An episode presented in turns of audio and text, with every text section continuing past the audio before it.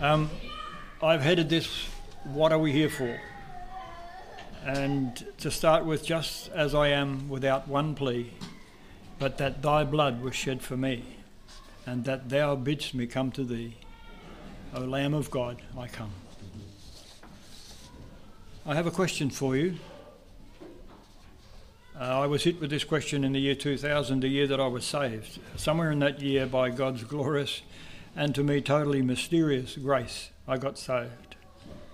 The question, what am I here for? What to do now? I was already baptized like decades ago, and I did, I did that to get people off my back. So, what about all that? Now I'm really saved. People are starting to talk to me about baptism, the Lord's table again. So, what's different now? I had to ask myself, what does it mean now? And you? What if someone were to ask you those questions now? The questions you were asked in the lead up to your baptism. What would you say now? Interesting to think about. I can tell you what happened to me. First up, I had to acknowledge that the Lord Jesus Christ is the Son of God, who became the Son of Man, so that he could give his life a ransom for me personally. That was a completely new set of clothes. This Jesus, who through all the Gospels said, I am the way, I am the truth, I am the life, I am the light of the world, I am the door, I am the Son of God. I knew then that Jesus is indeed who he says he is. He is who he says he is. The resurrection and the life, the Alpha and Omega, and all the rest of those wonderful names and titles. It really was him saying to me, to Murray Bassett, what he says to all of us, his creatures. Come unto me, all you that labour and are heavy laden, and I will give you rest.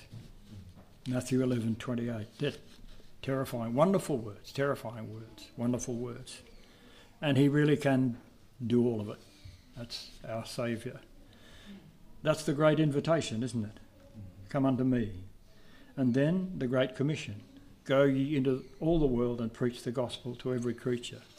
Matthew 15, verse 9. That sounds like a whole new job and a total challenge. But you ask yourself again, what are you doing here now? What are you here for? I don't mean coming to this church, sitting in these pews, singing these songs, wonderful as that is. I'm talking about this table here in front of us. This table. These emblems, this bread, this cup. What comes to your mind? Most times we gather around the Lord's table, we hear our pastor quote Paul the Apostle, quoting the Lord Jesus Do this in remembrance of me. What is it that the Lord Jesus is asking us? Or should that be commanding us to remember? Background. At the Last Supper, after he had taken bread, blessed it, and broken it, Jesus said to his apostles, Take, eat, this is my body. And he took the cup and gave thanks, and gave it to them, saying, Drink ye all of it, for this is my blood of the New Testament, which is shed for, the, for many for the remission of sins.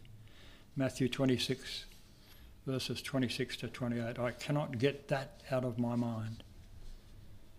But let me quote to you from my favourite book, the Big Blue Book, from this book Genesis chapter 1, verse 1. In the beginning, God created the heaven and the earth. Skip a bit, as my son would say. Then the grace of our Lord Jesus Christ be with you all. Amen. Revelation chapter 22, verse 21. In between those two verses, there's a whole lot of solid gold. Solid gold. Back to the beginning.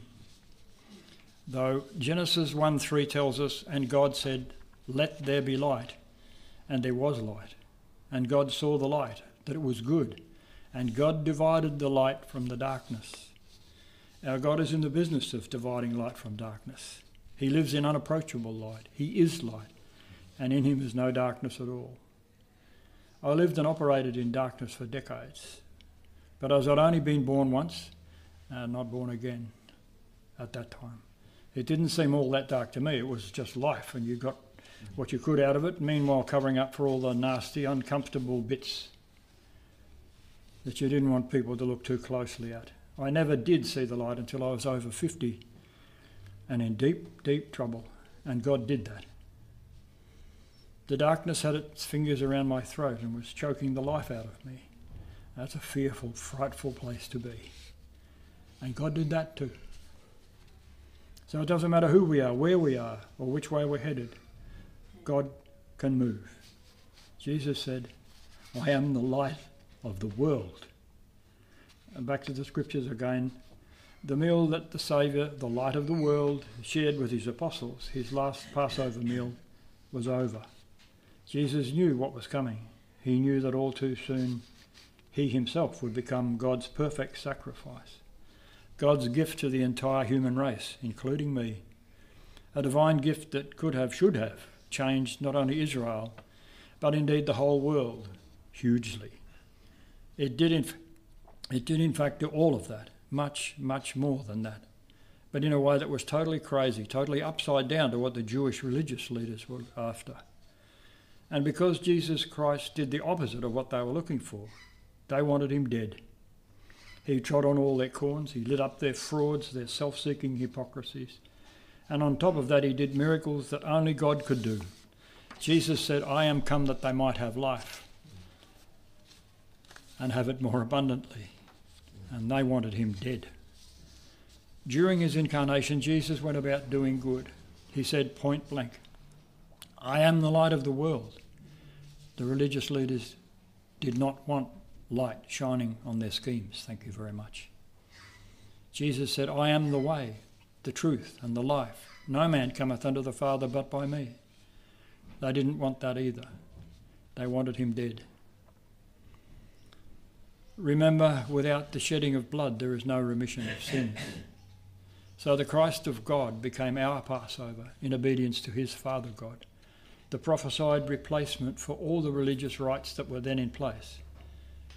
John the Baptist said, Behold the Lamb of God, which taketh away the sin of the world. This kind of sacrifice was grisly, brutal stuff. Blood had to be shed, life taken. The end of the necessary process was death. He was led as a lamb to the slaughter, and as a sheep before her shearers is dumb, so he opened not his mouth. Isaiah 53 4 to 7 prophesied. And verse 11 absolutely wonderfully for all who come to him, he shall see the travail of his soul and be satisfied. Psalm 107, verse 9 tells us, He satisfieth the longing soul and fills the hungry soul with goodness. Do this in remembrance of me. John 1 1 to 5 says this, and I love it. In the beginning was the Word, and the Word was with God, and the Word was God. The same was in the beginning with God. All things were made by him, and without him was not anything made that was made. In him was life, and the life was the light of men. And the light shineth in darkness, and the darkness comprehended it not the light of the world, right there in front of their eyes, could not penetrate that darkness. So tragically, the world saw no light. Their eyes had been blinded by their father, the devil. I am the light of the world. He that followeth me shall not walk in darkness, but shall have the light of life. John chapter 8, verse 12. Do this in remembrance of me. Come unto me, all you that labour and are heavy laden, and I will give you rest. Come, God's chosen people, their scriptures. They didn't get it because they didn't want the Son of God messing up their plans. But to those who had eyes to see, ye are the light of the world. A city that is set on a hill cannot be hid. Neither do men light a candle and put it under a bushel, but on a candlestick, and it giveth light unto all that are in the house. Let your light so shine before men that they may see your good works and glorify your Father which is in heaven. That's Matthew 5 14 to 16. We have work to do. Isaiah 9 2 reads, The people that have walked in darkness have seen a great light. They that dwell in the land of the shadow of death, upon them hath the light shined. And then of the coming Messiah, chapter 9, verse 6 For unto us a child is born, unto us a son is given, and the government shall be upon his shoulder and his name shall be called Wonderful, Counselor, the Mighty God, the Everlasting Father, the Prince of Peace. Messiah. He is altogether lovely. Grace is poured upon his lips.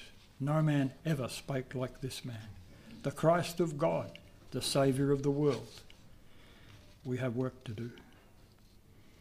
So they crucified him, and it was about the sixth hour, and there was a darkness over all the earth until the ninth hour, and the sun was darkened, and the veil of the temple was rent in the midst. God is in the business of dividing the light from the darkness. There was darkness over all the earth, and the sun was darkened.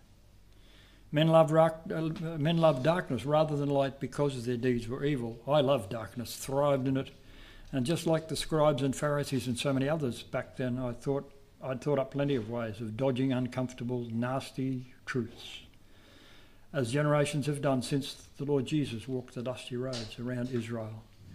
Psalm 74, verse 20, talks of the dark places of the earth as being full of the habitations of cruelty.